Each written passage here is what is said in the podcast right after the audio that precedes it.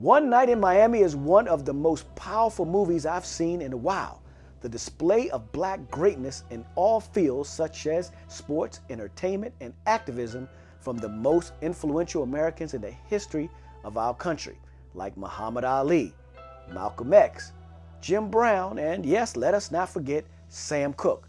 You see, these black Americans to this day are role models for the new superstar businessmen, athletes, entertainment, and activists.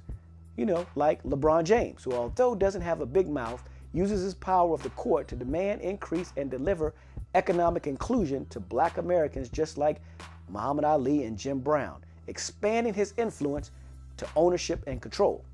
The Black Lives Matter movement constantly quotes, repeats, and imitates the actions of Malcolm X as they demand social justice for black lives in this country.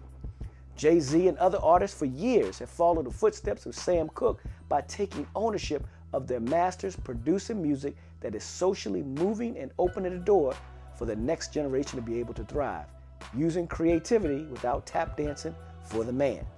After speaking to some of my mentors who thought this movie was a little slow, and let me say I, I understood where they were coming from because these were those individuals that took part and fought hard with SNCC and others to make sure that we could have the life we have today. But for my generation and below, this movie represents true brotherhood, true commitment to economic freedom while showing the sacrifices one have to make in order to get there. It also showed how working together and helping your fellow brother can work then and could work today.